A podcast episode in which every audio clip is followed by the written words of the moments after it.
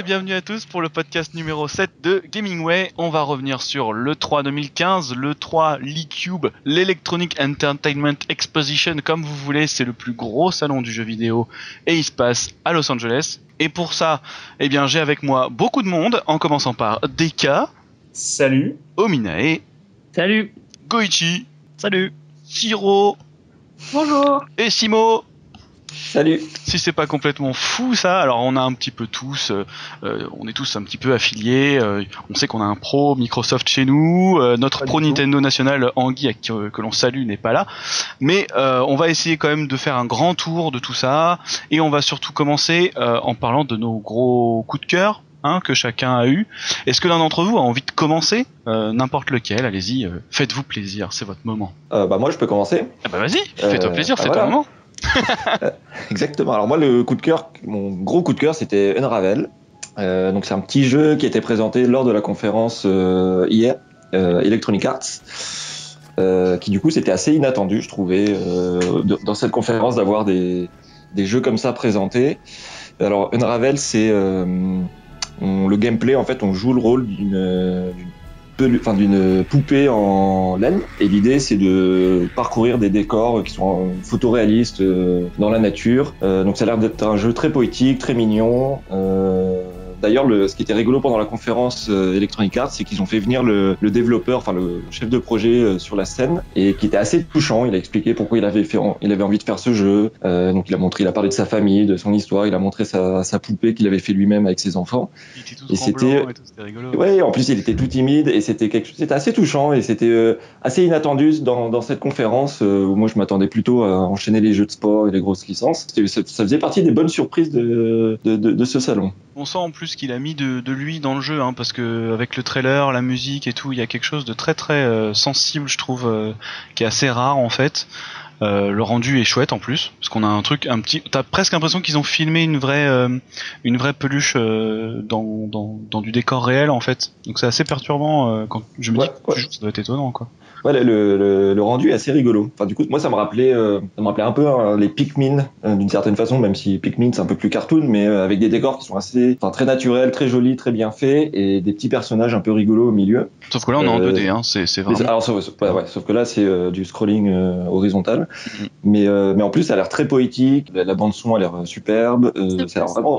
La plupart des gens à qui j'en ai parlé euh, ont été touchés par ce jeu et c'est des personnes très différentes et même moi ça m'a énormément plu évidemment. Hmm. Et, euh, donc c'est vraiment un truc que pas mal de gens attendent je pense, attendent euh, un jeu qui a l'air ouais, qui a l'air vraiment bien et qui va plaire à pas mal de, de monde très différent finalement. Après il reste à voir ce que ça va donner. En plus, ça, ça, je pense que ça va vraiment. On voit un hamster dans le truc. Il y a quand euh, le personnage marche comme ça, apparemment. Donc c'est ça ce que j'ai appris euh, récemment, c'est qu'en fait le, le personnage, euh, en fait, il se découd au fur et à mesure. Il perd de sa laine. Il faut retrouver des des pelotes de laine pour se revigorer et pouvoir continuer. Et après, tu peux revenir sur tes parts et utiliser le.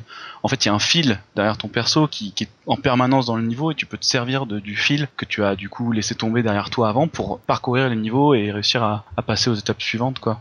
Et c'est tout. Et le fil, d'ailleurs, c'est toute la symbolique du jeu où il expliquait le créateur que c'est le, ça symbolisait le lien entre les gens. Et L'idée en fait de la, de la petite poupée, c'était qu'il fallait qu'elle qu'elle relie des moments d'une vie. Euh, D'ailleurs, apparemment, on va, on va traverser euh, les quatre saisons pendant les, les différents niveaux. Et voilà, l'idée c'est que ce fil rouge, c'est euh, une sorte de fil rouge d'une vie. Et, et voilà, donc ça Et permet. montrer contrairement, contrairement à Journey ou euh, ou Flower, etc., il y a vraiment, il va y avoir apparemment des cinématiques et une histoire en fait, concrètement. Enfin, ça va pas, parce que là, on a l'impression qu'on est en train d'interpréter ce que, ce qui, ce qui nous est montré, mais en fait, non, il a, déjà, il en a parlé, comme tu le dis.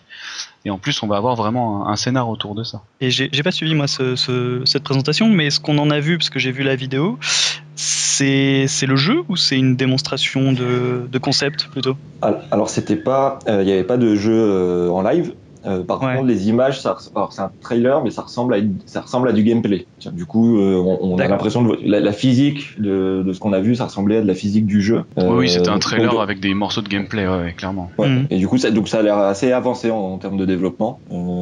Enfin, il y a des gens qui sortent assez rapidement d'ailleurs. Je, sais pas- je me souviens pas, il y a une date d'ailleurs. Je, je crois pas. Il n'y a pas de date de sortie 2016, hein. pour l'instant, donc on sait pas encore quand est-ce qu'il sort. Oui, c'est pour ça. C'est surtout pour ça que je pose la question, parce qu'effectivement, c'est un jeu que on sait toujours pas quand est-ce qu'il sort et dans quelles conditions, s'il va être euh, édité par Sony ou, ou par quelqu'un d'autre. quoi. Mhm. Euh, ouais. Si. Bah, bah, euh, non, mais c'est euh, du coup l'éditeur, c'est Electronic Arts, il me semble. Ah, c'était EA, d'accord. Ouais, oui, bah, comme pendant la présenté pendant la conf, ouais. Bah, D'ailleurs, c'est ouais, c'était vraiment un des trucs qui m'avait surpris, c'est que ça arrive dans cette conférence. Enfin, on en reviendra plus tard, mais c'est vrai que c'était une des bonnes surprises de, Oui, parce qu'il y avait rien d'autre. ce salon.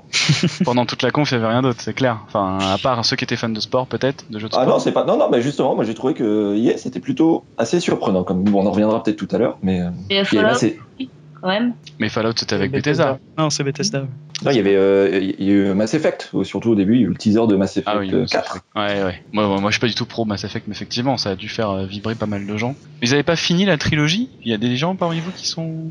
Si, Si, si. bah, ils ont, bah, il y a eu une première trilogie qui a été finie. Voilà. euh, mais en fait, EA, je crois, avait racheté les droits de Mass Effect à partir du deuxième épisode, il me semble. D'accord. Euh, du coup, ils ont terminé la trilogie et euh, là, ils vont recommencer euh, une nouvelle. Alors, on a assez peu d'infos là-dessus. D'ailleurs, c'est vraiment un, c'est vraiment un teaser qu'on a qu'on a vu au début de la conférence. Euh, mais, mais ils font une, une sorte de suite. Alors, ce sera du coup plus le On même sait, seulement personnage. que, on sait seulement que ça se passera dans une autre galaxie, a priori. D'accord. Non, il y aura Donc certainement des nouvelles le races, etc. Ouais, ouais, ouais. D'accord. Par contre, quand tu dis qu'il n'y a rien, Steve, euh, t'oublies Mirror Race quand même, quoi. Oh oui, putain, oh là là, quelle horreur. Tu m'excuseras, mais bon, Ah, non, mais ça, me fait un peu mal d'entendre ça. Ouais, je suis, non, mais je suis désolé, vraiment. Non, non, vraiment, Electronic Arts, c'était plus une, d'un. c'était une très bonne conf, euh, Electronic Arts. J'en ai blessé plus d'un, mais alors oui, non, mais clairement, Mirror's Edge, putain. Alors parlons-en de Mirror's Edge, parce que franchement, euh, moi, j'ai le premier. Alors, c'est effectivement, tout le monde dit oui, alors c'est le jeu que tout le monde attend, mais que personne n'a joué. Déjà, je trouve que c'est faux. Moi, je l'ai défoncé le jeu non, les trois fois. Euh... C'est pas personne n'a joué, c'est personne n'a acheté Oui, au moment de sa sortie. Au ça, moment de la problème. sortie, parce que moi, je l'ai acheté, attention. Mais putain. Voilà. Mais sur Steam, Exactement. à mais, euh, mais super, super. euh, Enfin, moi, je trouve que le concept va être cool. J'ai peur que ça soit juste un open world euh, et qu'on se fasse chier finalement. Mais, euh, mais putain, ça a l'air cool. Franchement, Mais, moi, j'ai hâte de voir pour l'histoire, parce qu'apparemment, c'est un reboot. ouais, ouais. J'aurais peut-être préféré une suite au final. Bon, moi l'histoire c'est pas ce qui m'aura vraiment marqué, hein, franchement. Mais après voilà le visuel, moi je vois, je me souviens dans la, dans la vidéo, on voit à un moment toute une séquence de nuit, euh, d'extérieur et tout. Enfin c'est, ça a l'air vraiment cool. euh, je pense que il y aura sûrement plein de mouvements encore de ouf. Et puis euh, avec euh, la réalité virtuelle, on ça promet de faire vomir pas mal de personnes aussi. Le Ah, choix de. beau, ouais. Graphiquement, il est très beau, c'est très prometteur. ça, laisse une totale liberté, en tout cas, dans ce qu'on voit. Donc, euh, on attend de voir ce que ça va Ouais. être. Venant d'IA aussi, ce qui est étonnant, c'est qu'ils aient choisi de faire un gameplay en- entièrement pacifiste en fait, où il y aura plus de combat, il y aura plus de vue, euh, enfin de, et apparemment il y aura plus d'armes non plus. de shoot, voilà, il y aura plus d'armes, donc Ouais. euh, c'est ce qui me fait un peu peur, moi. Oh, tu t'en servais beaucoup des armes dans le premier Ben, non, Mais il mais paraît que c'était complètement foiré, donc. euh, non, mais en Bah fait, oui. justement, mais ce qui était intéressant, c'est que tu t'en servais pas, mais que tu avais le choix. Et j'aimais bien ça, c'est-à-dire de pouvoir m'en servir et de choisir de pas m'en servir. Là, le fait de pas pouvoir le faire, j'ai l'impression qu'ils m'ont enlevé une possibilité. Oui, oui, ça avait un impact plus. euh, oui. Ah ouais, ça avait un impact parce qu'il y a des Non, scènes c'est qui sont vraiment question. difficiles sans armes. Et c'était ça l'intérêt. Oui, puis le fait finalement qu'elles savent pas s'en servir, c'était peut-être aussi. euh, C'était euh, ça. suggéré par le scénar en fait où c'est une nana qui de toute façon court de toi en toi mais elle est pas là pour tirer sur des gens quoi Non, non, elle était pas douée. une elle. coursière. c'est pas un soldat quoi ouais voilà c'est pas un soldat clairement hein. c'est censé être une coursière d'ailleurs à la base parce qu'ils sont censés passer des messages à travers les toits etc dans le premier c'est comme ça qu'ils t'introduisent le personnage. Et euh, tout à l'heure je parlais de la, de la réalité virtuelle. C'est un autre truc euh, alors là on va sortir de chez EA on va plutôt aller chez MS mais euh, HoloLens vous en avez pensé quoi? Parce que c'est un peu bizarre on va dire qu'il y a un effet démo qui est ouf mais en même temps tu sais pas trop comment ça va servir au final? Alors, enfin, moi, ce- que j'en pense pour l'instant, c'est qu'ils t'ont montré ça sur, sur Minecraft, en fait. C'est une licence qui leur appartient. Alors explique, un peu HoloLens ce que c'est concrètement, que tout le monde C'est un casque euh, de réalité augmentée, un peu à la Oculus Rift, lié à, à Microsoft. Donc c'est une paire de lunettes final, que tu mets en fait qui rajoute des choses ça. sur ton environnement. C'est ça. C'est Alors pas maintenant, vraiment. on sait pas encore. euh, je pense qu'ils en ont pas trop parlé non plus. En fait, là, ils ont juste fait une démo un peu, mais je pense que c'est plus pour euh, promouvoir les, les possibilités. Je pense qu'il est loin d'être prêt et commercialisable. Mais pour euh, pour en revenir à la démo qu'ils ont fait, pour, enfin pour moi, ça reste un. Enfin, c'est sur Minecraft, c'est des cubes empilés. Tu vois, il y a encore. Enfin, c'est c'est réducteur, mais tu vois ce que je veux dire. Enfin, visuellement, c'est peut-être plus simple de proposer ça sur un carré déjà prédéfini qu'un vrai jeu où les persos vont commencer à se déplacer, où tu peux vraiment interagir avec. Et euh, ce qu'on a vu aussi, c'est que le présentateur servait de ses mains pour agrandir. euh, Mais est-ce que c'était vraiment ça ou est-ce que derrière, il n'y a pas quelqu'un avec une manette qui gérait ça tu vois, il y a- il y, a trop de questions en fait. On a vu quelque chose sur le plateau et, enfin, et en plus, on voyait pas vraiment. Tu vois, euh, c'était rajouté par. euh, Après, c'est vrai que la démo était bluffante, ça faisait vraiment envie. Mais euh, pour avoir testé bon, l'Oculus Rift, pas celui-ci. C'est vrai qu'un casque de réalité virtuelle, on aura beau voir tous les démos possibles, on peut pas se rendre compte tant qu'on n'a pas testé. Et le 3 l'a bien compris parce qu'ils ont, ils ont pas fait euh, des, des, des, caisses et des caisses sur tous ces casques. Euh, Je pensais qu'ils allaient parler que de ça, j'avais un peu peur. Et non, finalement, ils en ont parlé un petit peu pour donner envie, mais bon, ils savent très bien que les gens ont besoin de tester pour, euh, pour Bah savoir. oui, ça se prête pas à la démonstration parce que sinon tu montres deux écrans en vue euh, fisheye, euh, tu sais, deux vrai. images identiques qui sont juste ignobles à regarder sur, sur un écran quoi. Tant que je crois qu'ils ont, ils ont peur de commencer. Ils ont aussi. peur de commencer parce que le premier qui va se lancer dans la course, ça va être celui qui va donner, qui va être le maître étalon pour les autres. Donc euh, si euh, demain, je sais pas moi, si Sony balance son Morpheus en disant c'est euh, 300 euros, euh, HTC Vive va arriver en disant bah nous c'est 250, etc. Enfin j'ai l'impression qu'ils ont pas trop envie de, de se lancer, surtout que pour l'instant les gens sont pas si intéressés que ça au final. Non. Il faut pas qu'ils se foirent s'ils se lancent, hein, parce que. C'est ça. Ils ont tous peur de se lancer en fait, je crois. Ouais, ouais. Mais, après, c'est assez différent le, le HoloLens que, par rapport à l'Oculus Rift. Et, Et c'est vraiment de la réalité augmentée, donc du coup, c'est. Moi, voilà, moi j'ai l'impression que ça va s'appliquer uniquement. C'est ce que je dis depuis que j'ai vu cette truc. C'est qu'à mon avis, être le truc euh, plus pour. euh, bah, par exemple, franchement, moi, le truc qui me ferait kiffer, c'est que tu mettes ces lunettes et que ton mur d'appart, n'importe lequel, te serve d'écran géant de cinoche, quoi. Moi, je vois. C'est un- peu l'idée de toute façon, j'ai l'impression. Enfin, ce que je veux dire, c'est que c'est vraiment différent parce que du coup, euh, juste pour expliquer, le HoloLens, la réalité augmentée, on voit notre environnement euh, normalement comme si on n'avait pas de casque. Et c'est juste que ça rajoute une, euh, des choses virtuelles par, euh, sur les- sur, sur l'environnement. Du coup, c'est. Ouais. Après, la réalité, assez- c'est toujours vachement impressionnant. On l'a vu avec les cartes euh, pour euh, la 3DS Nintendo, des choses comme ça. C'est quelque chose, on dit à chaque fois, c'est fou. Mais est-ce que ça nous amuse vraiment longtemps Non, Plus personne s'en sert, hein, de. C'est complètement gadget. Le, le problème d'un casque comme ça, je pense, ça t'isole surtout en fait. Là où ils partent de plus en plus vers le online, vers vraiment, enfin, s'ouvrir, euh, ouvrir le jeu vidéo au, au grand public, en fait, les casques, ça va vraiment t'isoler. Je veux dire, t'imagines, t'es en train de jouer chez toi un jeu, t'as tes potes qui te regardent, qui regardent, et toi, t'as ton casque euh, tout seul On comme un. fera, on fera un débat plus tard sur la VR parce que moi j'ai énormément de choses à dire là-dessus et je pense que ça pourrait prendre une heure et demie. Euh, moi je suis complètement en contresens de ce que tu dis parce que je- de toute façon quand tu joues je trouve que t'es tout seul. Mais du coup je te propose des cas qu'on garde ça pour plus tard, on en reparlera parce que euh, chez Microsoft il y a eu pas mal d'autres trucs et d'ailleurs Ouais, toi qui es pro Microsoft, euh, je vais te laisser, vas-y, vas-y, dis- dis-moi un truc chez Microsoft. Moi je sais qu'il y a Halo, hein, forcément on aime tous les deux Halo. Mais euh, bah tiens Halo, t'en as pensé quoi d'ailleurs Ah, Alors justement, tu vois, là, euh, là, ce qui me fait un peu peur sur le, nouveau Halo, c'est justement pour moi Halo, ça toujours le multi d'Halo m'a jamais vraiment, enfin plus entre guillemets, j'ai jamais eu le temps de d'y consacrer du temps. Du coup, moi, c'est vraiment le solo et l'univers qui, m'a toujours émerveillé, on va dire. Et voir la démo de Halo 5, en fait, où les mecs jouent à 4, et où tu vois que la coopération a vraiment une importance. En fait, tu sens chacun a son rôle et tout. Et je me demande s'ils essayent pas, pas de transformer la licence, en fait, tout simplement. Ah Bah ils avaient déjà bien fait le truc avec le 4. Hein, euh, ils- Ouais, mais ça restait. Enfin, tu vois, le 4, tu pouvais dire, voilà, enfin, Il il récupère quelque chose, tu peux pas non plus. euh, Bah oui, il fallait pas froisser non plus tout le monde euh, à ce point-là. Et là, j'ai l'impression qu'ils prennent, ils se sont dit le 4, ça marchait, on va prendre des libertés et ils commencent vraiment à partir sur autre chose, j'ai l'impression. Clairement, avec le nouveau multi aussi, le nouveau mode multi qui s'appelle le Warzone, où en gros t'as tout le monde. euh, c'est un mode multi classique, mais en plus tu rajoutes les ennemis dedans, l'IA, quoi, les les les, Ouais. les Prométhéens comme ils sont comme ils sont nommés euh, dans dans Halo maintenant, parce que c'est plus vraiment, on voit plus beaucoup de Covenant d'ailleurs, et moi ça m'inquiète un petit peu. Euh, mais euh, mais bref, ouais, ils ont fait un, donc un nouveau multi, et je pense qu'ils vont relancer complètement l'intérêt de la série. Et de toute façon, c'est le gros titre de MS sur cette fin d'année, si je dis pas de bêtises. Il y a Tomb Raider à côté évidemment, mais euh, et puis moi j'ai eu Record aussi, qui m'a beaucoup parlé. Alors même si c'est qu'une cinématique, effectivement.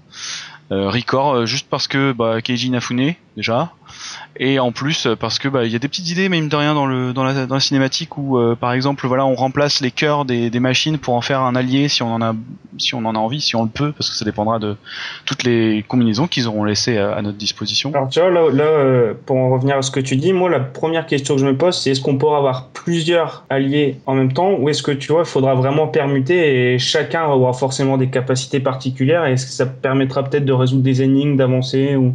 Bah d'après la cinématique elle a qu'un seul cœur qu'elle peut transférer parce qu'après elle le met dans une espèce de grosse machine et elle se dit Alors, ah, euh, cœurs, soyons clairs, c'est des sphères euh, lumineuses. Hein. Les, c'est rouge pour euh, les ennemis, oui bleu pour les c'est alliés pas forcément le jeu. Donc, euh, c'est des, c'est des, des animaux mécaniques de ce qu'on a vu. Et euh, donc, il y a des sphères rouges qui représentent plutôt les ennemis, donc euh, les attaquants, euh, et des sphères bleues pour euh, les alliés, ou son allié en tout cas. Après, euh, c'est- on n'en sait pas vraiment plus parce qu'effectivement, comme l'a dit, comme l'a dit Biglova, pardon, c'est euh, que euh, qu'une cinématique, donc euh, forcément, on sait pas vraiment quel genre de jeu, quel genre de gameplay va y avoir, mais moi c'est un jeu qui m'a bien plu aussi, donc j'attends de voir. Moi, c'est notre, un autre jeu, je continue, hein, désolé, mais Microsoft aussi m'ont plutôt bien marqué, malgré ce que tout le monde peut dire et, et l'effet atomique de, de, la, de la conférence Sony avec Shenmue, FF et tout le bazar. Euh, c'est euh, Cuphead, que je suivais déjà depuis l'année dernière. Euh, je sais pas vous, mais moi, bon, bah, je bosse dans l'animation, pour ceux qui sauraient pas, et c'est un jeu qui me parle à 2000%. En plus, c'est un shmup, donc ça me parle encore plus. Shmup, donc euh, un jeu de tir, si on peut dire, c'est ça? Zen Up. En gros, ouais, un Ah, shoot up. C'est un run and gun, hein, plutôt. C'est plus dans l'esprit contrat que, qu'un shoot 'em up euh, façon Oui, sauf que euh, t'as Gradius. que des boss à tuer. Oui, non, c'est vrai, Ouais, c'est ouais. pas un vaisseau. Ouais, ouais, je vois ce que tu veux dire. Il y a pas de scrolling, il y a pas de. Ouais, Bah, ouais. c'est un, c'est un boss, euh, c'est un boss rush en plus. Oui, c'est ce que j'ai cru Ça c'est très très bien. Mettons tout le monde d'accord, c'est un jeu. C'est un jeu où t'es un mec qui a un Mickey qui a une tête de tasse à café et qui tire des piou-piou avec ses doigts. Et, euh, et avec ses piou-piou, il doit tuer les boss. Et euh, c'est vraiment rigolo parce que c'est dessiné en mode euh, années 30 et tout, et c'est super bien animé et tout. Enfin, c'est chouette, franchement. euh, il On faut aller dirait jeter un Steamboat. Willy quoi. C'est euh, Ouais. Ouais, ça fait ça. Ouais, c'est trop cool. Et, Microsoft, euh, ils, vont, ils promettent à chaque fois plein de jeux indés. Bon, celui- celui-ci est mis en avant, donc effectivement, on l'a bien vu et il est très chouette. Et après, ils ont plein de jeux indés qui, qui vont sortir et qui ont l'air tous euh, vraiment pas mal. Enfin, pas tous, mais Alors- il y a des prometteurs dans le lot et ça, c'est toujours euh, une bonne chose. Justement, je voulais, en- je voulais y revenir quand tu parlais de Cuphead. L'année dernière, ils ont lancé, donc euh, au dernier E3, on en a parlé de l'idée Xbox, et j'ai l'impression que ça commence vraiment à porter ses fruits. En fait, le programme a eu un an pour tourner. Ils prennent de tout. T'as des petits jeux qui passent inaperçus, genre Hydarb, qui pour moi en plus est excellent. Vous pouvez Mhm. retrouver le test sur le site. Et d'autres jeux, voilà, comme, euh, comme Cuphead, Beyond High. Il y a eu Tacoma, il y a eu HN aussi de présenter, Gigantic. À la chaîne, est-ce que quelqu'un peut m'en parler? Parce que j'en ai entendu beaucoup parler et je suis frustré de pas savoir ce que c'est au final. Bah, on sait pas vraiment. euh, Je vais essayer de te retrouver l'annonce. enfin, ils ont montré qu'une cinématique, en fait, c'est vraiment. euh, Mais c'est quoi comme ambiance? C'est une ambiance un peu la Sword and Sorcery, ce genre de choses J'ai l'impression, je sais pas, je, j'ai vu aucune image, hein, donc je sais pas moi. Pour moi, c'est un- c'est une sorte de d'action RPG à troisième personne, en fait. C'est Ah. euh, avec un design. Je saurais pas t'expliquer, c'est vraiment particulier. En fait, c'est minimaliste. Ouais, donc. Genre, le, le personnage a un visage sans, sans yeux, sans rien, en fait, tu vois. C'est vraiment. euh, c'est des un graphismes jeu. un peu basiques, en fait. Et c'est un action RPG. Ok, ok. Bah, alors, est-ce qu'il y a encore autre chose euh, pendant cette conf Parce qu'ils en Il y a ont. eu Sea of Thieves, hein, le, le jeu de pirate. Alors euh, complètement multi, où tu prends vie en fait, euh, tu prends part à la vie d'un pirate de tous les jours, que ce soit les abordages, les recherches de trésors. Enfin, c'est vraiment, euh, je pense qu'il va pouvoir euh, rallier une petite communauté. Et je pense surtout que durant l'année, on va encore avoir pas mal de petits titres comme ça qui vont sortir, toujours grâce à ID Xbox en fait. euh, Et puis, ils ont annoncé la rétrocompatibilité, ce qui est pas. euh, Ah putain, oui. c'est Ah oui, c'est. pas une annonce c'est pas un nouveau jeu ou quoi, mais euh, c'était attendu quand même. Moi, Alors, quand j'ai vu l'annonce, j'ai sauté sur place parce que j'ai tellement de jeux de 360 que j'étais heureux de pouvoir tout foutre sur ma Xbox One. Voilà, Mais exactement. maintenant que ça commence à arriver vraiment petit à petit sur les testeurs, euh, j'ai l'impression qu'en fait, c'est pas une rétrocompatibilité comme on l'entend. Je pense pas que. Enfin, ça me rappelle un peu le, ce qu'ils ont fait sur 360. En fait, c'est qu'ils vont récupérer jeu par jeu et au final, tu vas avoir un quart du catalogue qui sera jouable. Bah, Bah, en, en- en gros, ce qu'ils expliquaient, c'est qu'il fallait qu'ils aillent jeu par jeu récupérer des fichiers pour rendre. Enfin, en gros, ce serait une sorte d'émulateur, euh, mais du coup, il faudrait qu'ils passent des accords avec tous les éditeurs. Et ce qu'ils disaient, c'était que, étant donné que les éditeurs, ils aiment bien faire des remakes ou des choses comme ça, euh, c'était pas évident pour qu'il y ait euh, 100% du catalogue Voilà. euh, loin, de- loin de là euh, qui soit disponible. Mais c'était quand même une grosse annonce. Mais, euh, mais c'est- il faudra voir, euh, faudra voir con- concrètement ce qui est jouable. Mais après, tous les jeux Xbox devraient l'être. Enfin, tous les jeux euh, édités par Microsoft devraient l'être. ah, c'est ce qu'ils ont dit, mais à mon avis, ça leur coûte de l'argent et ils vont faire que les titres euh, les plus demandés. euh, Ça, ça me paraît étrange. quoi. Actuellement sur Twitter en fait le, le compte Xbox euh, balance des votes en fait pour savoir euh, quel jeu là le dernier c'était Red Dead, euh, Red Dead Redemption Red et Dead en fait Redemption. pour, euh, et pour l'instant c'est fait par vote en fait Ça se fait par vote pour le moment? Mais tu Pour votes le moment, où, alors du coup? Sur le Twitter de Xbox. Ah d'accord. Bah, ça c'est une bonne info ça, parce que moi je savais même pas. Après j'ai pas beaucoup de jeux de 3.6. C'est moi ce que je trouve bizarre c'est que finalement euh, moi je fais partie de ceux qui demandaient ce truc là à fond, mais qui finalement euh, je vais pas en avoir trop l'utilité quoi, parce que j'ai pas 36 000 jeux euh, 3.6. euh, Bah, disons que moi par exemple j'ai énormément de jeux mais j'ai encore ma 360 donc euh, là c'est plus histoire de vraiment tout regrouper sur ma Xbox One. euh, et la mettre au placard ouais. euh, voilà. Parce que moi effectivement je trouve que c'est une bonne manière aussi d'emmener les gens sur la- leur nouvelle console, parce qu'il faut rappeler qu'ils sont toujours bien à la bourre par rapport à Sony. Et euh, c'est un c'est un bon appel quoi, parce qu'à ce moment-là, effectivement, si t'hésitais, que tu dis oh, pourquoi, pourquoi pas, bon bah là, voilà. Sauf que bon, apparemment, ça marche pas très bien en plus. Il y a Non, mais ce qui est rigolo, ce qui est rigolo, c'est qu'à l'époque où ils avaient annoncé PS4 et Xbox One que, que ça serait pas rétro-compatible, genre tout le monde s'était un peu insurgé en Oui. disant scandale, C'est impossible, on ne peut pas le faire. Et, et là, et là, on commence à en parler. tout le monde s'en fout. hein. Franchement, il y, a- y a personne que ça intéresse la rétrocompatibilité Euh, je- finalement. ouais, en tout cas, on les entend pas beaucoup. C'est Mais assez- parce que c'est pas la rétrocompatibilité euh, complète, c'est surtout pour ça. Que les gens ont dû se dire ah, rétrocompatible, puis en fait, ah non, il va falloir attendre que les titres soient sélectionnés. Donc, euh, Oui, c'est vrai mais la ça déception, fait, tu vois. ça fait un peu Ouais, mais- annonce, mais pas trop. Mais- Ouais. Bah ouais, mais moi, enfin moi je me souviens par exemple de la de la rétrocompatibilité Xbox 360. Franchement, a les, les jeux qui fonctionnaient pas, c'était enfin en gros tous les gros jeux fonctionnaient sur Xbox 360. Il y en avait assez peu qui fonctionnaient pas. Euh, Oui, non, mais après, il y a aussi le problème de tous les jeux dématérialisés que tu as sur ta Xbox 360, tu vois, alors que tu as un compte qui est joint à celui de ta Xbox One et que tu peux pas retélécharger Bah, sans surcoût. euh, Bah ça ils ont ils ont ils ont dit que ce serait que tu pourrais le faire ça Ce non serait possible. Ils ont dit que ils ont dit que si tu avais des jeux dématérialisés, s'ils étaient s'ils avaient passé l'accord avec l'éditeur, ils pourraient euh, tu pourrais les retélécharger sur ta Xbox One en liant les comptes. euh, Après, c'est les problèmes de maintenant. Euh, comme- C'est-à-dire qu'on a de plus en plus de consoles et de plus en plus de jeux et de comptes dispatchés partout et qu'on n'arrive Ouais. pas forcément à tout regrouper, comme avec euh, Nintendo, hein, qui a forcément ce problème, par exemple. Et du coup, euh, du coup, voilà. Et d'ailleurs, on pourrait parler un petit peu de la conf Nintendo tant qu'on y est. Oh mon dieu Il faut vraiment La quoi de, de la quoi? La, la quoi? Il y a une- une- euh, une- D'ailleurs, un digital event. Et d'ailleurs, de Nintendo. Ça aurait été un Nintendo Direct euh, hors E3, ça aurait pas été aussi choquant en fait. C'est ça qui est, Oh. c'est ça qui est triste. C'est que Ce qu'il y a, c'est qu'ils en font non, énormément. non, non. Ils en font beaucoup. Et j'ai l'impression qu'ils ont, ils ont un peu dilué toutes leurs annonces et ils sont arrivés à l'E3 en en ayant plus vraiment euh, des percutantes. Mais l'année dernière, c'était l'effet inverse parce que ça avait bluffé tout le monde, celle de l'année dernière par contre. Donc, Ah, ils euh, avaient Zelda, ils avaient Oui, ouais, voilà. des gros titres. Quoi. Oui, Ils là, auraient- Le problème, c'est comme ils ont personne d'autre que eux pour présenter leur jeu. Si eux ont pas de jeu, bah ils ont rien à montrer quoi. Et euh, moi, je suis désolé, tout le monde s'enthousiasme pour Mario Maker, mais franchement, euh, voilà quoi. alors ça c'est pareil, ouais. c'est Je le vais genre pas de passer ma jeu. vie à faire des Mario Voilà, c'est ce que j'allais dire, c'est le genre de jeu, tu vas t'amuser les premières fois, euh, enfin, au- je vais dire au bout de deux heures, tu vas dire, ouais, bah c'est bien en fait, ça commence Ah, à me saouler. ah, Alors, je suis pas d'accord. du- je suis- ouais, enfin, Ouais, vas-y, pareil. euh, c'est- toi qui as écrit l'article, je t'en prie.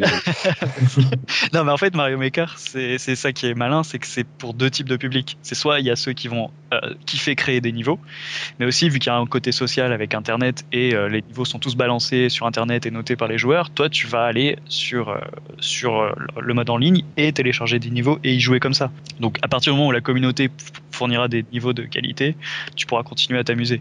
Moi, je, je ne supporte pas moi- moi, passer, passer du temps à trouver un niveau qui me plaît parmi 10 millions et euh, trouver le mec. Enfin, si tu veux, euh, moi, c'est parce que c'est un peu le, le, le syndrome euh, Little Big Planet euh, qui était sur PlayStation. euh, c'est euh, ok, c'est super, tout le monde peut faire ce qu'il veut, mais si t'as pas un pote créatif qui est vraiment bon, le temps de trouver un niveau qui soit vraiment cool et tu vas passer par des centaines de, de Bah, passez-moi Euh. Non, non, l'idée, l'idée, c'est justement que comme le, le vote des, des joueurs va influer sur l'apparition des niveaux en question, tu vas pouvoir trier sur, bah, je veux des niveaux qui aient euh, 4 étoiles sur 5, euh, 5 étoiles sur 5. Ouais, mais si c'est grand-mère et Jean-Louis qui ont qui ont voté, euh, Non, mais je pense que c'est rationalisé aussi au nombre de votes et au nombre de fois où le niveau est tu vois. j'espère, j'espère bien, j'espère Oui. bien. Moi, ça, Je pense. moi, moi, ça me rappelait un peu le, ça me rappelait un peu le système de, de Trackmania. Euh, alors du coup, qui, est- qui d'ailleurs, il y a un, un- un nouvel épisode qui a été présenté, je crois, en- par Ubisoft. Mais, il y avait un peu le même principe où tu faisais tes niveaux. Euh, Donc c'est de la course de voiture, Trackmania, mais tu avais plein de niveaux que les, les fans faisaient. Et moi, je me souviens avoir. Alors, c'est un jeu de voiture, et moi, je suis pas hyper fan, et je me souviens avoir passé des heures euh, Mm. à faire des niveaux euh, un peu rigolos avec des loopings dans tous les sens.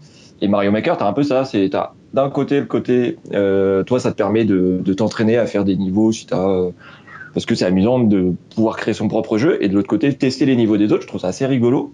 Et si moi, je, moi, je- moi, je pense que c'est vraiment un bon jeu. Ce qu'il y a avec Ouais. Mario Maker aussi, c'est qu'on l'avait testé euh, l'année dernière, justement après le 3 aussi. Et il était vraiment pas très abouti. On se demandait vraiment où ça allait, euh, où, où allait le jeu en fait. Et là, on l'a retesté. Effectivement, quand même, ils ont fait quelque chose qui a l'air euh, de tenir la route et qui a l'air avec plein de possibilités. Bon, après, effectivement, il y a ceux qui vont, ça va peut-être lasser de se dire, bon, il faut chercher Oui. des niveaux ou les faire soi-même. Ça, je peux comprendre aussi. Mais enfin, le jeu est quand même euh, bien pensé et abouti. Ça fait un moment qu'ils sont dessus. Donc, ils ont, ils ont quand même fait un truc qui est réussi. Moi, je trouve que ça fait un peu un aveu euh, de Nintendo qui, euh, bon, nous, on a marre de faire de, du Mario, donc euh, faites-les vous-même. Non, mais là, tu, tu, tu, surinterprètes. Tu surinterprètes, Ouais, évidemment, euh, mais là je troll, mais parce que tu, bon, tu c'est es, ri- encore tu es du Mario, ridicule. tu es ridicule. C'est encore du Mario malheureusement. C'est ça moi que je trouve assez triste, mais bon, euh, peut-être que sur Ah, mais tu pourras te consoler avec les deux amiibo de 40 kg et de 20 cm. Bah voilà, super, à 350 euros pièce, non Bon, on va arrêter de troller Nintendo. Euh, c'est vrai qu'on peut dire quand même que ils ont pas été super présents, qu'ils ont déçu beaucoup de gens. Euh, Il y a même ont- pas eu Zelda. Ils ont déçu, mais du coup, c'est. euh, alors, enfin, moi, j'ai été le premier déçu. Parce que d'ailleurs, j'ai fait le live. euh, effectivement, j'étais un peu, un peu circonspect en voyant le- leur Nintendo Direct, mais, mais je trouve que c'est un peu. Enfin, c'est pareil, on se fait un peu avoir par le, le, le fait que ce soit. euh, Enfin, en prenant un peu de recul, je trouve que c'est pas si mauvais que ça ce qu'ils ont présenté. Mine de rien, il y avait quand même. Il y a quand même. Alors, bah, il y a quand même que des jeux qui sortent cette année. C'est les seuls qui font. Enfin, Sony, euh, t'as rien qui sort cette année. euh, Et des Euh, jeux qui étaient, jouables, euh, qui étaient jouables sur le salon aussi, donc euh, ça c'est. Ouais, un- donc il y a, il y y a- que des jeux jouables, il y a que des jeux qui sortent cette année. T'as quand même Mario Maker qui, bon, après on peut pas, on peut ne pas accrocher au, au principe, mais qui reste quand même un gros jeu. Il y a Star Fox, pareil, on peut dire que c'est moche, et je suis le premier à le dire, c'est assez moche. C'est assez moche, mais de, de fait où je l'ai testé, c'est assez rigolo. Ça reste un- une grosse licence et on est content de les revoir. Il y a, euh, il y a un Zelda qui est multijoueur, alors pareil, il faudra voir dans le principe, mais pas. Moi je trouve qu'il y a quand même pas mal de choses. Euh, Et il n'y a pas le côté et- bluff. il y a, des autres alors, alors, ce qui est sûr, c'est qu'il n'y a pas le côté bluff. Et je pense qu'ils et je pense qu'ils souffrent surtout du, du format de leur euh, conférence qui est pas du tout adapté à un show à l'américaine euh, Ouais. euh, avec un. Enfin, c'est c'est pas une keynote quoi. Et du On, coup, les, pense on que- les attend l'année prochaine. Hein. Ouais. À chaque Bah fois, ouais, ils, mais tu- font- ils font quand même des présentations très drôles. Avec des là, ils ont fait des marionnettes et tout. C'était vraiment euh, au niveau de la présentation, de l'enrobage de leur truc. Parce que comme il est préparé à l'avance, euh, que c'est pas justement des intervenants sur scène, ils peuvent faire tout le temps un format qui est rigolo. Mais après, c'est vrai qu'au niveau des annonces, ça a pas trop suivi euh, derrière. Et puis surtout, ils ont tout misé sur les amiibo. Ça se sent vraiment là que c'est vraiment les amiibo plein de puissance.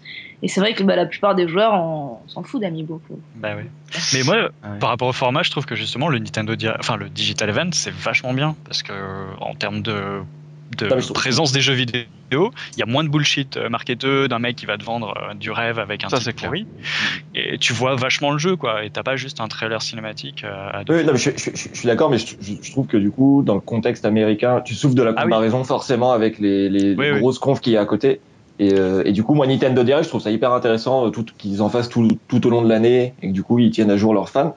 Du coup, le fait qu'ils fassent ça euh, à l'E3, je trouve que ça joue en leur défaveur et, et j'avoue que j'aimais bien, moi, quand il y avait Régis Fils- Fils-Aimé qui était euh, sur scène, qui racontait n'importe quoi. Alors oui, c'était du bullshit et oui, Ouais, c'était ouais. dans le- sur le fond pas très intéressant, mais je trouve qu'il souffrait moins en termes d'image. Euh, là, t'as quand même Iwata qui a dû s'excuser, alors que moi, je maintiens que les annonces, les annonces sont un peu décevantes. Et alors, C'est sûr que c'est pas l'année dernière, mais c'est pas si horrible que ça. Enfin, dans les faits, euh, bon, bah, il y a quand même quelques jeux qui sont sympas. euh, qui- Il y a, il y a trop d'amiibo. Il y a beaucoup Le- trop d'amiibo. Le problème avec le digital, Bah, et après, est- le, le problème avec le digital, c'est qu'en fait, tu peux pas intervenir si tu vois que tu fais un flop. Tu, tu balances ton annonce et après, bah, advienne que pourra. Alors qu'en live, tu peux toujours, euh, ton annonce, tu vois qu'elle a pas une réaction vraiment euh, attendue, bah, tu peux toujours essayer de t'expliquer, dire bon, bah voilà, c'est un attendu, enfin, on va retravailler dessus. Tu vois, tu peux toujours essayer de, travailler un peu la foule qu'avec du digital, mais en fait, une fois que ton annonce est passée, elle est Je, passée. je suis pas sûr, hein, ils sont super Ouais, écrits leurs confins. euh, Ouais, Ouais, j'ai- pas l'impression que ce soit des rois de l'impro, hein, les gars qui sont Non. sur scène, quand même. Non, pas, dans, pas dans ce sens-là, mais tu, tu sais très bien en fait en balançant, euh, en balançant tes vidéos. Par exemple, si c'est, je veux dire, des images que de gameplay, tu vois, si derrière tu l'expliques pas, ben, tout de suite les gens broder. se font des idées et, je peux pense que ça broder, passe toujours mieux.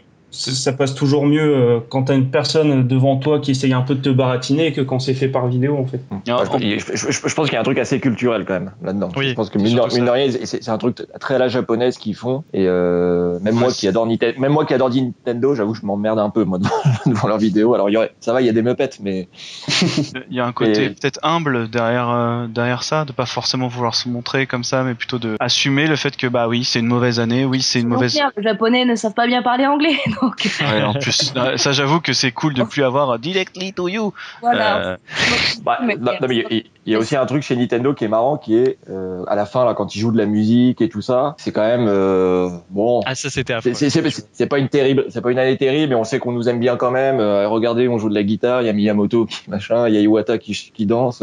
Ouais, ok, donc on les Et- attend pour l'année prochaine. Hein, je pense que ils ont fait mais le je- 3 là, qui était dur, mais, avec la Non, mais je, mais, mais je redis que c'est pas si catastrophique que ça sur le fond. hein. Moi, je- moi, je trouve que euh, au final, il y a, il y avait de- y a Oui. des trucs pas si mal que ça. Et surtout, elle est sous-titrée en français, et ça, c'est vachement important pour les gens qui regardent la vidéo. Parce que toutes les conférences euh, Sony, Microsoft et tout, si t'es pas anglophone, euh, tu suis mais pas. ça prouve, Mais ça prouve encore une fois que c'est pas dédié au, à, à, à l'e-cube en fait. Ah oui, non. Mais après, c'est pas dédié aux journalistes aussi. mais voilà, en termes de com, euh, en termes de com, ça a pas été assez fort. Euh, Par contre, de l'autre côté, bah, t'avais Sony qui était là en train de matraquer avec tous ces trucs énormes là. Euh, Est-ce que ça vous a touché, vous, Shenmue, Last Guardian, FF7, euh, tout ça? Bah, les annonces en soi, non, pas vraiment. Enfin, pour moi en tout cas, hein, perso, parce que je suis pas non plus un fan hardcore de Sony.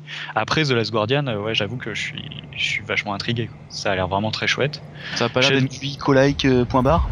Je n'en ai aucune idée parce que j'ai jamais joué à Ico, mais j'aime beaucoup l'idée de voilà de- de- d'apprendre à ta créature à, à évoluer, à sauter, à, à t'aider. Et puis euh, j'aime beaucoup cette idée d'avoir une relation comme ça dans un jeu vidéo en tout cas. C'est la patte graphique qu'il y a derrière moi qui m'a beaucoup plu. Ah ouais. Euh, même si effectivement il y en a plein qui critiquent comme quoi ce serait pas forcément, ce serait plus du fin de PS3 que PS4, mais bon, pff, ça, c'est- Ouais, enfin, c'est quand même euh, c'est quand même plutôt joli. Hein. Bah oui, oui. Une fois quand t'as une patte, euh, la technique derrière, on s'en fout un ça. peu quoi. C'est pas de ça, à mon avis, qu'il faut avoir peur, euh, je pense, sur ce jeu. Mais, euh, De quoi donc alors euh, moi, je fais toujours. Alors, moi, je fais mon gros rabat-joie hein, sur cette conférence, très bien.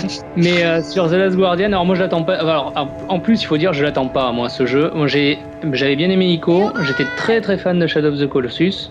Par contre, celui-ci, euh, bah, il bon, les premières images m'ont pas forcément plu euh, déjà à l'époque, mais c'est surtout que, par expérience, un jeu qui a autant de problèmes de développement, qui met aussi longtemps à sortir, avec le, avec euh, Ueda qui se casse, enfin qui est remercié, enfin il y a trop de trucs autour et j'ai très peu d'exemples en tête. Je pense pas en avoir de jeux qui sont sortis réussis après un coup comme ça. C'est vrai. Alors ça veut pas dire qu'il sera nul, hein. il sera peut-être très plaisant, mais à mon avis l'attente est tellement haute que si, euh, enfin, il risque de décevoir. C'est-à-dire, ça sera peut-être pas un jeu euh, comme on attend un jeu sorti à 70 euros, un truc super léché, etc. Moi, j'ai un peu peur qu'il soit décevant. hein. Ce qui va être décevant parce qu'effectivement, on a adoré Ico, on a bien aimé Shadow of the Colossus où on a aimé aussi.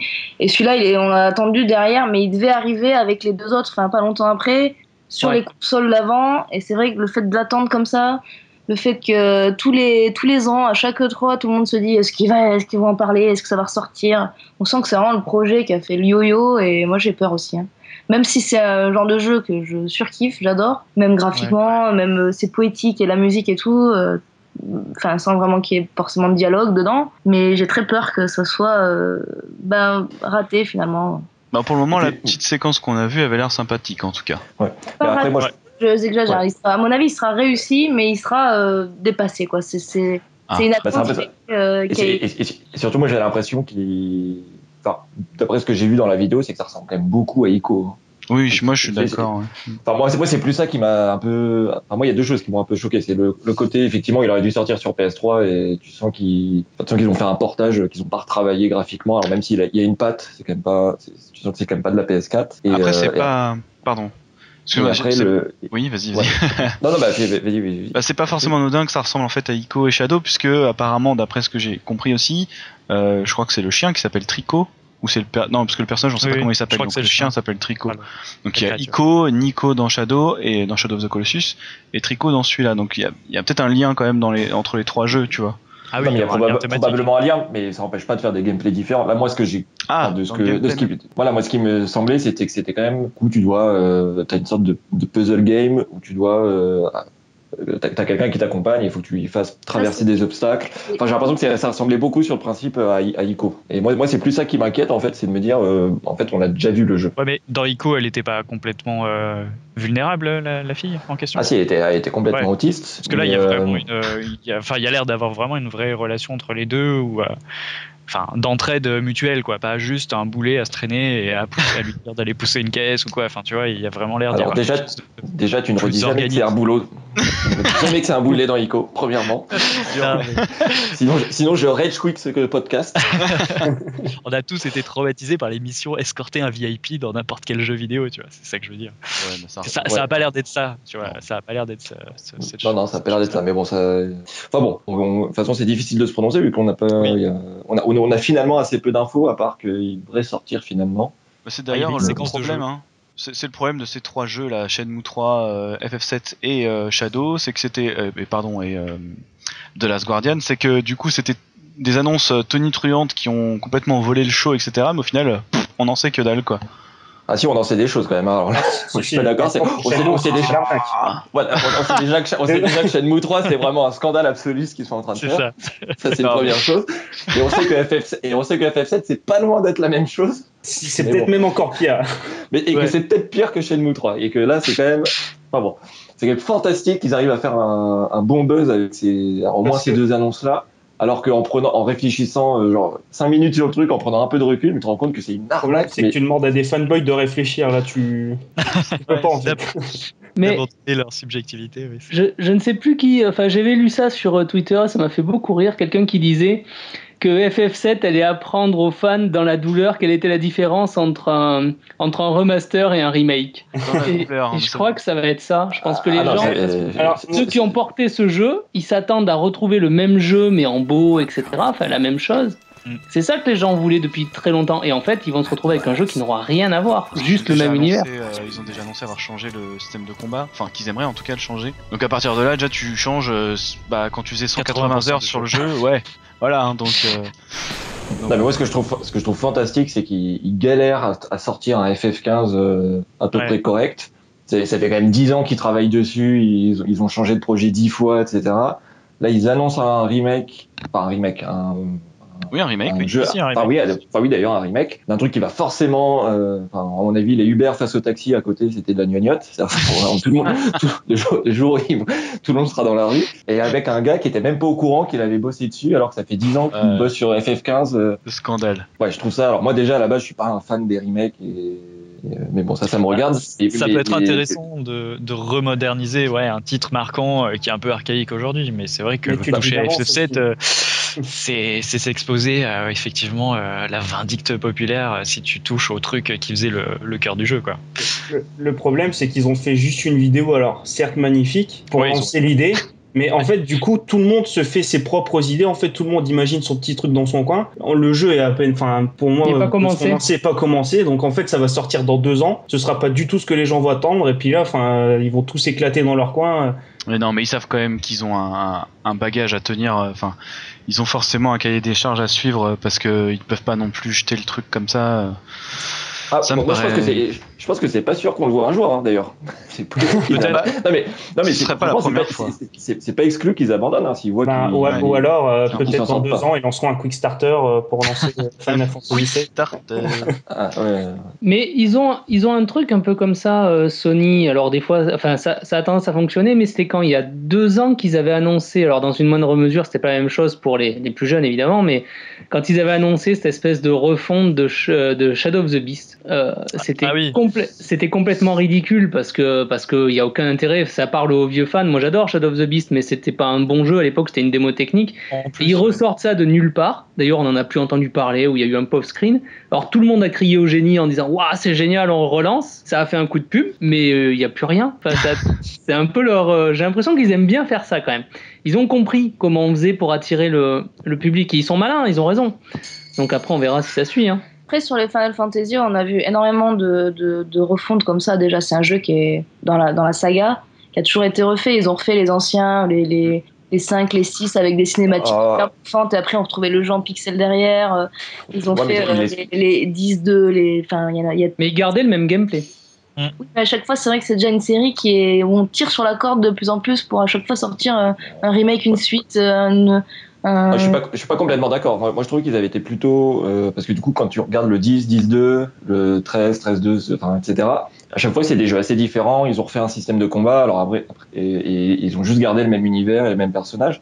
Mais t'as un vrai jeu différent. Et, et, et pour le 6, quand ils l'ont sorti sur PlayStation, ils ont rajouté euh, des cinématiques, mais le jeu est le même. C'est Le- vraiment une saga qui est déjà habituée à euh, au remaster. vraiment des refontes à chaque fois pour, euh, pour Bah, peut-être. bah, bah non, bah non, c'est pas, il y a pas, de- je, je- je suis pas d'accord, il y a pas de refonte. Ils l'ont fait une fois pour FF3 quand il avait sorti sur le Game Boy où là ils avaient vraiment tout refait en 3D, mais ils ont jamais fait de refonte sinon. Bah, reprendre le même personnage, le même univers et faire un second jeu. euh, Bah, bah, tu fais, tu, tu, tu, tu fais une, tu, tu fais une suite, mais ça, il- c'est Oui, pas la première fois que c'est une suite, mais du coup c'est c'est un jeu qui est assez différent et qui, et qui, au final peut être pris euh, de manière un peu autonome. C'est Il y a même pas eu quasiment de- des spin-offs. Ouais, Oui, ouais, oui, c'est- des sortes de à spin-off. Ouais, Mais, mais, t'as- mais là, là, je trouve que c'est un exercice qui est assez nouveau. Enfin, du coup, qu'ils ont fait pour le, enfin, qu'ils ont fait une, en quelque sorte pour le 3, mais qui est assez nouveau. Et, euh, et Mais bon, c'est surtout touchent, demande- à- je- ils touchent à leur titre phare euh, qui dit, enfin voilà, qui, qui parle à des millions de joueurs et qui va faire forcément décevoir euh, les trois quarts. quoi. Après- C'est- c'est quasiment Après, euh, je crois que c'est un peu euh, Square, ils sont un peu, c'est leur, problème actuellement, c'est que tout le monde les attend parce que Square, ils ont une espèce de légende qu'on a tous entretenu, euh, tous à notre niveau. Alors pour les plus vieux, depuis peut-être euh, Final Fantasy V à la limite, parce que le 5 et le 6 étaient les plus beaux jeux du genre sur Super NES avant que, avant que d'autres sortent. Quand le 7 est sorti, les cinématiques, ça nous en a envoyé plein la tronche, le 8, le 9, etc. Et en fait, finalement, depuis le, depuis quoi? C'est depuis le, le, le, enfin, si le 12 était beau, mais euh, après, c'est, ils, ont- ils étaient plus en tête. En fait, techniquement, ils ont plus des jeux qui sont fous. Euh, ils annoncent des remakes. Je pense que les gens s'attendent à la nouvelle claque, qu'ils reprennent le 7, qu'ils en fassent un truc, un événement, un truc incroyable, alors qu'en fait. euh, maintenant, Square, ils sont bons quand ils produisent les autres, hein, quand ils font du Deus Ex, quand ils font du Tomb Raider. Oui, et puis moi, je Square trouve pas les derniers Final Fantasy formidables. hein. C'est C'est Square Enix, c'est pas Squaresoft qui était avant les créateurs de FF7, 8, 9, qui ont quand même été les trois qui ont bâti l'énorme, euh, Mm. l'énorme base fanbase euh, qui existe aujourd'hui. Hein. Et, Et Square Enix. là. Ouais, Oui, vrai. alors les créateurs étaient là évidemment. T'as Nobuo Ematsu qui est revenu, qui est reparti, machin. Mais Amano, mais euh, mais ce que je veux dire par là, c'est que ça reste quand même plus la même euh, logique derrière de fabrication. Je pense que Square Ah oui, est oui. vraiment là pour faire du bif, enfin des sous, pardon.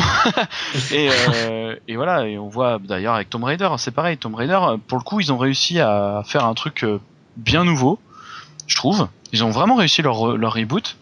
Mais euh, bon, ils ont bien surfé sur la phase Uncharted et puis euh, voilà, ils se font du fric avec euh, bien comme il faut quoi. Donc, euh, mais heureusement ça va. euh, Ce, ce- euh, Tomb Raider c'est quand même un jeu qui a l'air de tout défoncer, hein, parce que bon, depuis tout à l'heure on parle des trucs qui voilà qui nous plaisent pas trop, mais enfin en tout cas qui n'ont pas l'air de vraiment nous parler.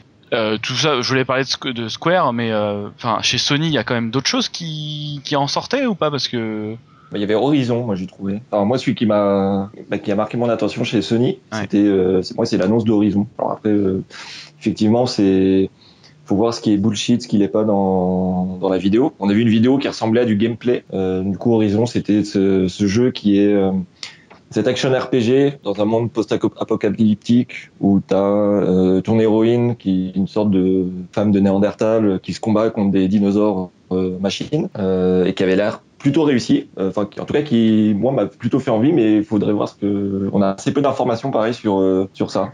moi je trouve que c'est un peu trop proche de Monster Hunter. C'est un genre qui m'attire pas trop et Ça a l'air plus facile quand même. Enfin, vu Ah, la vidéo, ça ouais. a l'air très facile. Enfin, facile. C'est clair.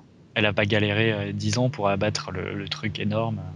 Moi, le post-apo, ça me saoule aussi. Il y a plein de choses qui m'ont un peu déçu dans le jeu. Alors bon, c'est marrant parce qu'il fait un buzz, euh, parce que de toute façon, je pense que c'était le plus beau jeu de la C'était plutôt, c'était plutôt coloré pour du qui était post pas tendu. et qui était pas attendu évidemment, ouais. Ouais, c'est clair. Mais voilà, c'est pas un truc qui m'aura, euh, qui m'aura rendu fou. Mais je comprends, hein, moi je comprends. Et il fait partie des rares nouvelles licences effectivement qu'on n'attendait pas. Du coup, c'est vrai qu'on a- on peut se dire, waouh, ça c'est une vraie surprise. Bon, après, on a eu les surprises attendues dont on parlait tout à l'heure, les Final Fantasy VII, enfin Mhm. attendues. C'est-à-dire attendues depuis tellement longtemps que maintenant qu'ils les sortent, on fait, waouh, enfin, génial et tout. Mais celle-là, euh, Horizon, non, c'était pas attendu. C'est comme le Fort Honor de, de Ubisoft qui était pas attendu non plus. Ouais. Il y a des, des, des chevaliers, tout ça, qui se combattent. Donc, ça- c'est des choses qui, qui sont un peu surprenantes, qui sortent du lot et du coup qui marquent un petit peu le- les esprits.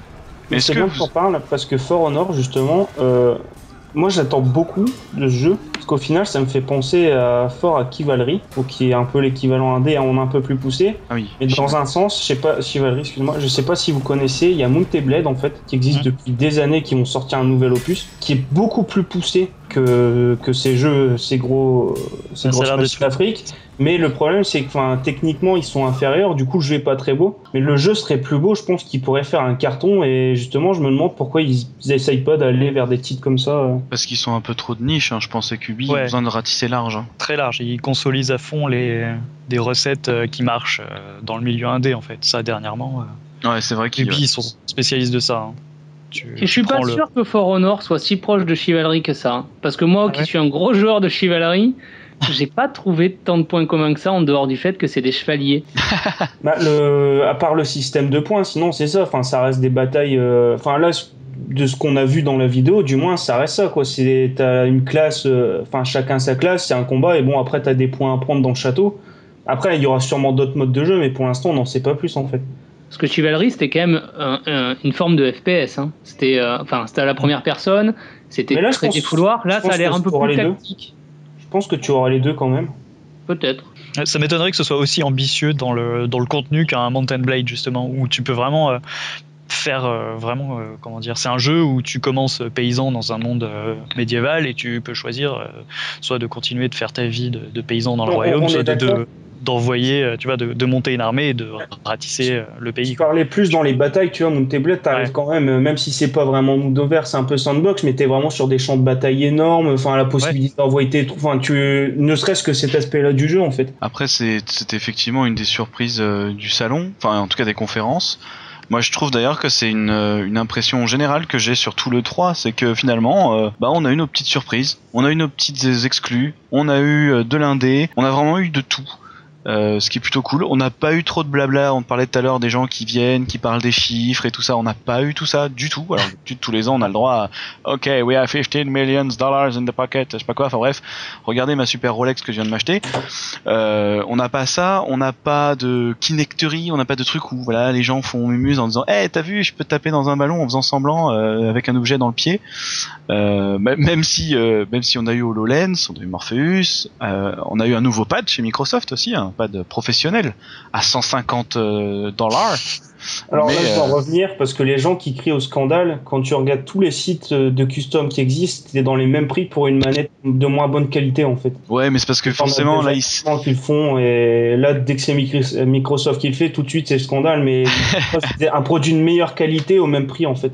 C'est les gens qui réagissent, qui sont plus dans un public plus large forcément, tu vois. Je veux dire, n'importe quelle personne dans la rue que tu vas aller voir, tu dis t'achèterais bien, enfin un joueur en tout cas, tu dis t'achèterais une manette à 150 euros, il dirait mais non, t'es fou, euh, jamais de C'est la vie. c'est bien pour ça que c'est bien un contrôleur élite en fait. C'est vraiment euh, Ouais. pour les pros en fait. Je pense que les ceux qui vont acheter, c'est ceux qui font des, des tournois, enfin Ouais, carrément, les moi ça joueurs me... Call of Duty quoi. Enfin, Même les petites euh, les petites touches euh, genre euh, un peu comme des pédaliers là derrière les, les manettes, derrière les manches pardon. En fait, ça fait un peu comme les vitesses qu'on passerait dans une voiture de course. Ça ça, ça me ça l'air vachement sympa. Ça existe depuis des années. Hein. Il y a plein de sites Tab Burn Controller en France. Euh... J'étais pas au courant. T'en as truc. plusieurs et c'est ça en fait. C'est si tu renvoies ta manette, c'est une centaine d'euros et si t'achètes la manette toute faite, c'est ouais, t'arrives dans les 150 direct quoi.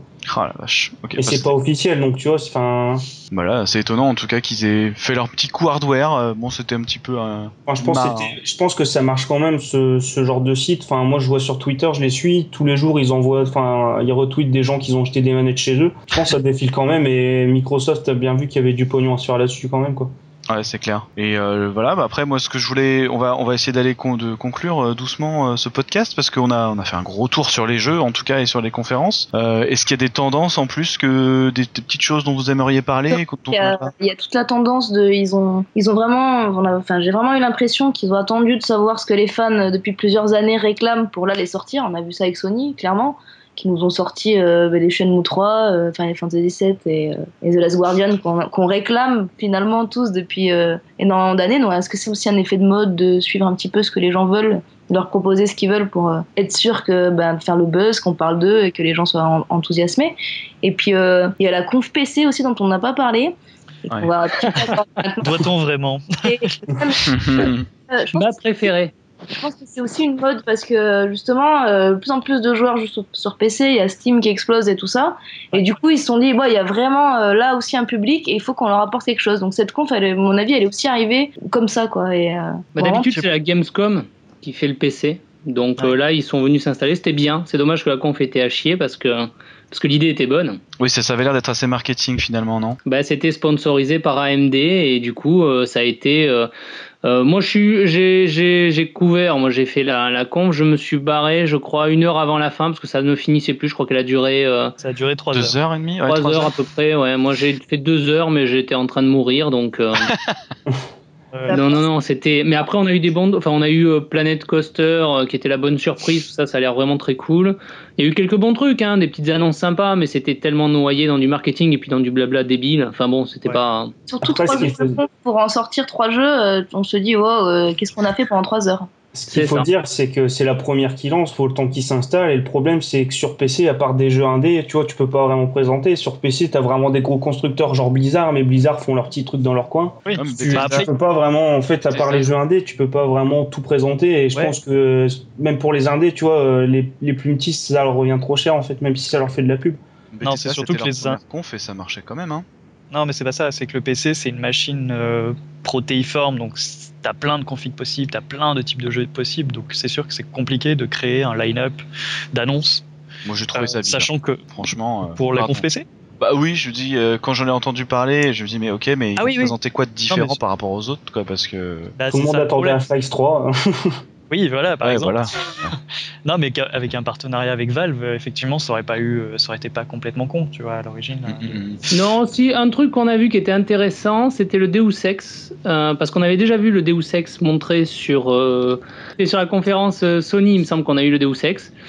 Et en fait, il est repassé dans la conférence PC, mais euh, ce coup-ci, on a eu une vraie différence. Ce qui est rare en général, on a toujours un peu les mêmes images en fait, parce qu'on ne sait pas sur quoi ça tourne au final. Et euh, là, il y a une vraie différence. Et ils ont voulu montrer qu'il y avait une version PC, puisque la première fois, le premier Deus Ex sur PC, c'était pas foufou. Il n'y a pas de grosse différence. Et là, ils ont montré vraiment, enfin, il y a des effets de taré sur la vidéo. C'est vraiment très impressionnant. Et je pense que là, ils ont voulu mettre l'accent sur le fait que, ouais, il y avait un support derrière, il y avait des grosses cartes graphiques et tout ça. Un des- Mm. Et ça, c'est une des premières Ouais, fois où on voit. Ouais, enfin, on a eu The Division aussi. Non, avec le- Parlons pas. Euh, voilà. Non, mais c'est moi, c'est ça qui me gonfle un peu avec les cubes, c'est que tu vois, d'une année sur l'autre, le jeu se prend un downgrade euh, monstrueux, alors qu'il te vendait euh, du rêve. euh, ça- la première fois qu'il le montre, et je trouve ça malhonnête. J'ai et- déjà vu ça avec Watch Dog. Hein. Ouais, pareil, voilà, Watch Dogs. euh, et j'ai peur qu'avec Deus Ex, on, ils nous fassent la même, parce que. euh, vous- c'est- une question que je vais lancer comme ça, mais est-ce que vous vous attachez vraiment à ça dans un E3 Parce que moi personnellement, euh, la technique, je m'en fous vraiment. C'est-à-dire que quand je regarde les trucs, c'est, je suis là pour, euh, ok, il y a une histoire qui va m'être vendue, ok, ce jeu, euh, le gameplay a l'air ouf, mais Ouais. euh, mais la y a technique, des- Ça, ça dépend du style de jeu, Steve. Voilà. Et c'est surtout que si un jeu est techniquement fou, c'est intéressant en soi que le jeu soit techniquement fou, justement. Même si le, le gameplay est pas forcément bon. bah, The Division si ça- essaie de se vendre comme un jeu qui justement innovait au niveau de, de la coopération Ouais. et tout ça. Donc ça m'étonne en fait qu'on le reproche ça maintenant en fait.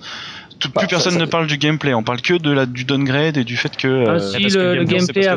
Il a pas l'air très bien non plus, en fait. c'est ça le problème.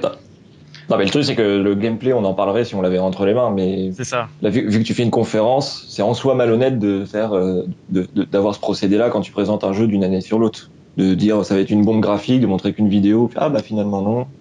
Oui, c'est sûr. même les mecs de, de Witcher, de CD Projekt, ils avaient prévenu d'avance que euh, ce qu'on vous montre, euh, ça tourne sur des PC euh, énormes que vous ne pourrez pas vous payer. et Il faudra vous attendre à ce que le jeu soit moins beau. Et Ah, oui. ça faisait partie de leur com in- interne en disant voilà, notre jeu il est magnifique, mais il tourne sur des monstres. Alors, par tu contre, vois, alors que les autres le font s'il y en a qui ont été honnêtes, pour le coup, parce que le jeu, il peut être que plus beau à la sortie, c'est Fallout 4. Ah, il faut espérer alors. Parce qu'il est pas beau, et au moins, ils ont pas, on est sûr qu'ils ont pas menti, parce que le jeu, il est Ah oui. clairement daté, il va peut-être être très bien, hein, mais, euh, mais euh, il est daté, quoi. Alors clair, que ça- Star Fox, pas du tout. Bah, ils, ils ont pas, ils ont pas menti non plus, hein, Star Fox, hein. Bah, clairement. Il, il a dit on va vous faire un jeu dégueulasse, ils ont fait un jeu dégueulasse. On est reparti dans le troll Nintendo. Bon, je vais parler d'une dernière euh, tendance aussi euh, qu'on a ressenti tous parce qu'on en a parlé avant le podcast, c'est la tendance euh, de la présence féminine en fait, que ça soit dans les jeux, dans les confs, dans les créatrices. Parce qu'on n'a pas beaucoup parlé de ce jeu Beyond Eyes, mais c'est une femme qui l'a créé et il y en a pas mal qui sont venus sur scène et qui sont représentés dans les jeux et je trouve ça cool personnellement. C'est pas pour faire du euh, du comment c'est pas parce que c'est tendance ou quoi mais c'est juste que je pense que le côté féminin a beaucoup de choses à apporter euh, dans ce monde euh, très masculin beaucoup de testostérone Bah, nécessaire. Voilà, tant que t'en parles, dans, dans Halo, t'as aussi pour la première fois enfin, une héroïne femme à visage découvert. Ah oui T'avais une femme dans Reach, Ouais. il me semble, mais Ouais, ouais, euh, enfin, toujours, euh, enfin, pas vraiment d'une grande importance. Et là, tu sens que dans le gameplay, euh, il y a enfin des personnages féminins, même dans un jeu comme Halo. Donc, euh, comme quoi hein, il y en a vraiment Comme partout quoi. maintenant. Je suis très contente de cette tendance-là, bien évidemment aussi. C'est vrai qu'on a vu plein d'héroïnes euh, dans les présentations qu'il y avait. Donc, c'est-à-dire Horizon, c'est une fille. euh, Beyond Ice, on vient d'en parler, une petite fille aveugle qui, découvre euh, l'univers autour d'elle. Donc, c'est aussi ça. Dans Record, dont on a parlé tout à l'heure, c'est aussi une femme. Euh, Lara Croft, évidemment. Il y a énormément de jeux comme ça. Et il y a eu des, des femmes sur scène aussi. Et c'est vrai que ça, c'est même si c'est pour faire tendance, parce qu'on se dit, tiens, mais il y a y a un public féminin aussi pour les jeux vidéo maintenant, il va falloir s'y intéresser. Ben, euh, ça fait quand même plaisir de voir qu'on est représenté, on, on est là, c'est pas juste euh, des personnages de second plan euh, qui sont là pour, euh, pour mettre en valeur le héros. Là, c'est Et des. puis c'est bien, c'est bien que les nanas ne soient pas là que pour présenter Just Dance et euh, Léa Passion Couture quoi. Parce que c'était ça pendant très longtemps quand même. Et ça, c'était grave, quoi. Je veux dire, euh, non, les nanas jouent comme nous et c'est ça qui est cool. euh, Et en plus, Ouais. elles peuvent apporter des idées de ouf. Et personnellement, moi j'attends le moment où on arrêtera d'en en faire un argument euh, de vente de ça, ou de le Ouais. mettre en, en disant Eh, on a mis une Enfin, c'est- la première fois, mais on espère que ça va être comme ça tout le temps et que ça deviendra juste tellement naturel qu'on n'aura pas à en parler Ah, euh, ah ouais, ouais, bien sûr. tellement. Hein. Mais c'est même pas la première fois, je veux dire, tu prends, enfin, tu prends tous les jeux vidéo, il y a un paquet de personnages féminins dans les jeux vidéo, je, je Ouais. comprends pas pourquoi maintenant, tu vois, subitement, parce qu'il y a eu le Gamergate ou quoi. euh, Il y a eu plein de choses quand même, et même avec Child of Light, le fait que ce soit une héroïne, les gens en ont parlé. Enfin, je pense qu'il y, a- il y a quand même un, un sujet là-dessus et que c'est bien que ça devienne euh, normal en fait. Ah oui, Ouais. bien sûr, c'est ça, mais c'est juste que ouais, moi j'attends le moment où on arrêtera de se poser la question de est-ce qu'on met une fille en perso féminin Ah oui, bien sûr. et Oui, voilà. ça dépend ce que tu as envie de raconter, c'est tout. Enfin, je veux dire. Ouais, que le genre définisse pas un personnage. Enfin, je veux dire, c'est stupide de, de créer un personnage juste parce que tu veux mettre. un Bizarrement, dans. Assassin's Creed, ils ont sorti un personnage féminin aussi. hein. Ah ouais, ça leur a tellement coûté cher que voilà, ils avaient pas le choix. hein. ah, ils ont dit, ah, les gens, ils en parlent, c'est bizarre. Bon, bah, on va faire un petit effort. Bon, on va Ah, finir. Est-ce que vous avez un, un petit truc à, à rajouter, encore un truc qui vous tenait à cœur? Ou est-ce qu'on peut Euh, conclure? Bah, moi, comme d'habitude, je vais faire l'apôtre de Devolver Digital, puisque je suis un peu le mec attitré de ces, des, jeux, des jeux de ce studio, enfin de cet éditeur. Euh, du coup, ils ont présenté vite fait Enter the Gungeon dans la PC Gaming, euh, dans le PC Gaming Show. Ce qui était cool, mais qui était pas non plus, voilà, les, les mecs étaient pas super à l'aise, euh, les, les développeurs en question. Et ils ont fait aussi une vidéo et un trailer où ils présentent leur cat- le catalogue de leur prochain titre, qui est relativement euh, cool, avec euh, quatre jeux, euh, dont un français qui s'appelle Mother Russia Bleeds, un les articles sont disponibles sur Gamingway, allez les voir. Voilà, ils sont tous dispo. Et, et voilà. Ça, c'est les annonces qui sont faites à côté de l'E3 en fait, en général. Ouais. Et euh, justement, c'est bien aussi que les gens en profitent pour faire parler de leurs jeux, leurs petits jeux, leurs gros jeux, mais que ce soit, euh, que ce soit tous à peu près à la même période, mais qu'ils soient pas forcément présents dans le salon, mais qu'ils soient là quand même. Quoi. Et c'est d'autant plus vrai pour Devolver qui sont littéralement pas dans le salon, mais sur le parking en face du Convention Center, dans des caravanes, avec un barbecue. c'était leur jeu. voilà. Ok, bon bah on va conclure alors, puisque vous êtes. euh, je pense qu'on a fait un sacré bon tour. Ouais. On n'a pas, on n'a pas parlé de No Man's Skies aussi. qui- Ah oui, alors ça, ça m'intéresse aussi d'ailleurs. Tiens, allez, on va en faire 2-3 minutes dessus, parce que moi c'est un jeu qui, euh, ça fait trois fois qu'on le voit et on sait toujours pas où il veut aller. Et on sait toujours pas s'il va sortir un jour, mais, mais de- et on, alors on sait toujours pas s'il va sortir un jour, et on sait toujours pas si c'est pas complètement bullshit ce qu'ils nous montrent à chaque fois parce que c'est, Mm. C'est euh, bon. Mais, mais de fait, ça.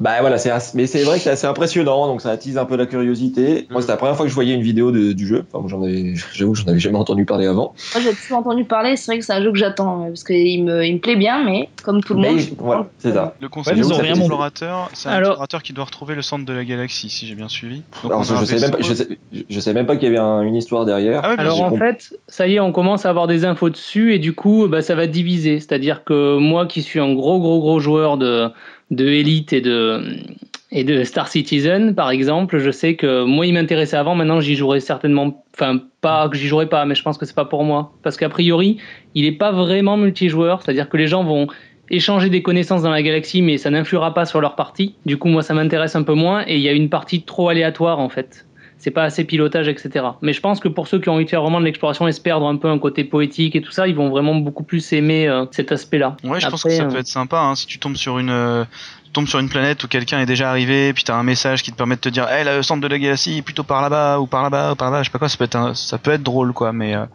voilà, c'est un jeu en tout cas qu'on va continuer de regarder de, de près parce que comme il y a encore plein d'interrogations, je trouve. En tout- cas, ça fait partie des projets assez intéressants, je trouve, à Ouais. suivre, Ça a même l'air si. très donc on attend de voir effectivement si c'est vraiment foufou ou pas.